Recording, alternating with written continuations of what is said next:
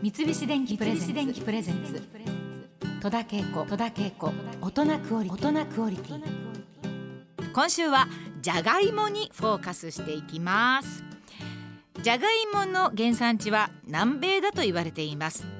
紀元前7000年頃から栽培されていたという説もあり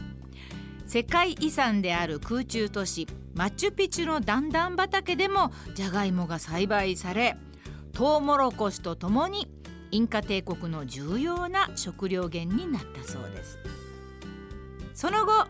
インカ帝国を征服したスペイン人により16世紀ヨーロッパへと広められます。とはいえ当時のヨーロッパの人々は食べ方が分からずじゃがいもの芽に当たる人も多かったのかもっぱら観葉植物として栽培されたといいます。そうですよね。何でもあの事の始めというか最初に食べるのってなかなかに勇気がいると思います。じゃがいもってあの決してまあ見てくれのいい感じのねものではない。私たちはもうすっかり見慣れてしまっているから、まあ、ガンガン食べますけれども。最初ねあれを食べるのもちょっと結構勇気がいったんじゃないでしょうか。目に当たるっていうのもね本当にあのの取ればよかったのにやっぱりそこをね取るという知識もないから食べてしまったんですね。それに当たる人も多かったということです。フランスのルイ16世とマリー・アントワネットもじゃがいもの花のブーケをつけて舞踏会に現れたという記述も残っているそうです。じゃがいもの花って皆さん見たことありますか？ちょっとさっき画像で調べてみて。初めて見ました全然私見たことのない花ですこれ薄ピンクというか紫色の花びらで真ん中の芯のところになんかちっちゃいミニトウモロコシみたいな黄色いのがこう芯のとこに花の真ん中のところについている花ですね。もうこれ一回見たら忘れないので今度はどっか畑で見たら、まあ、自慢してあれはじゃがいもの花だよって言えるぐらい結構インパクトのある花ですね。面白い感じの花です。これがじゃがいもの花だっていうこと。初めて知りました。そんな花のブーケをつけてあブーケにほんといいかもしれない。あそう言われればコサージュ向きの花であるなというふうに思ったりしますね。そしてそのじゃがいもが食べられるようになったのはドイツ北部にあったプロイセン王国のフリードリヒ2世のおかげだと言われています。まあ、深刻な食糧危機に悩んだフリードリヒ2世がじゃがいもの生産性に目をつけて寒冷地での栽培を奨励しましたじゃがいもを民衆が嫌っていることを知ると彼は自ら領内を巡回するだけでなく毎日じゃがいもを食べて模範を示したそうです。えまたじゃがいも畑を軍隊に警備させてそれを見た国民たちはじゃがいもにようやくこう関心を寄せるようになりでじゃがいもを栽培し食べるようになったといいます、まあ、今もじゃがいもはドイツやポーランドなどプロイセンだった国では主食となっていますからフリードリヒ2世の試みは、まあ、大成功だったと言えますね。まああのだからやっぱりドイツビールに多彩なじゃがいも料理ありますからねだから定番になっているというやっぱりちょっとお国柄でそういうあのじゃがいも料理っていうのあるのかもしれませんね。で日本にじゃがいもが入ってきたのは慶長3年1598年にオランダ人が長崎に持ち込んだのが最初だという説が濃厚です。当時はじゃがたらいもと呼ばれていたそうです。ちょっとじゃがいもと似ていますね。じゃがたらいもでジャワのジャガトラ港港ですね。ジャガトラ港現在のジャカルタ経由だったため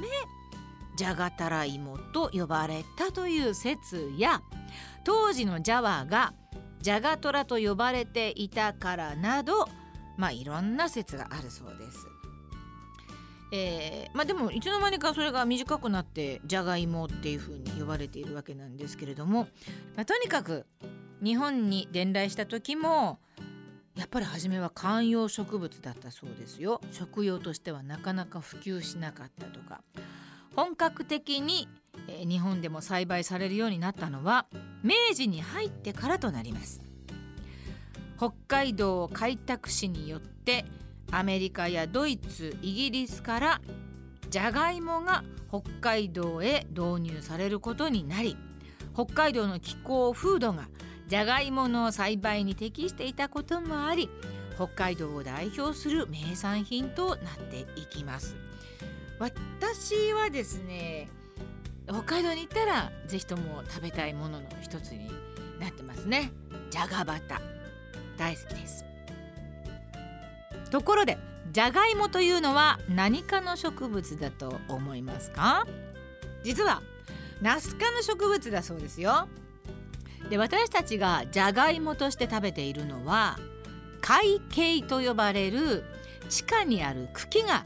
でんぷんを貯蔵して変形したものだそうです。で一方さつまいもの方は昼顔科の植物なんだそうです。わあ違うんですね。じゃがいもとさつまいもは。じゃがいもがナス科でさつまいもは昼顔科の植物だそうです。で普段食べている芋の部分はこちらは開根。開根といって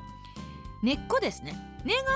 でんぷんを貯蔵して肥大したもの。なるほど。さつまいの方は根っこの方です。でじゃがいもは茎ということでね。すごい。あ初めて知りました。こんなこと全然知りませんでしたね。同じ芋ですけれども食べている部分が全く違うんですね。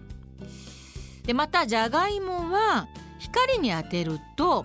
緑色に変色しソラニンチャコニンなどの有毒成分が生成されます。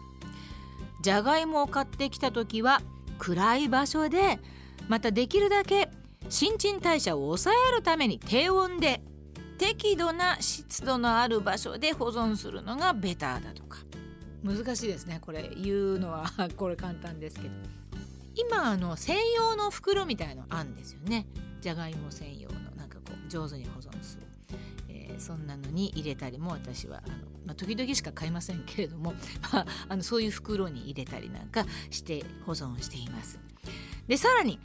りんごと一緒に保存するとエチレンガスの影響で発芽しにくくなるそうです。そうなんだ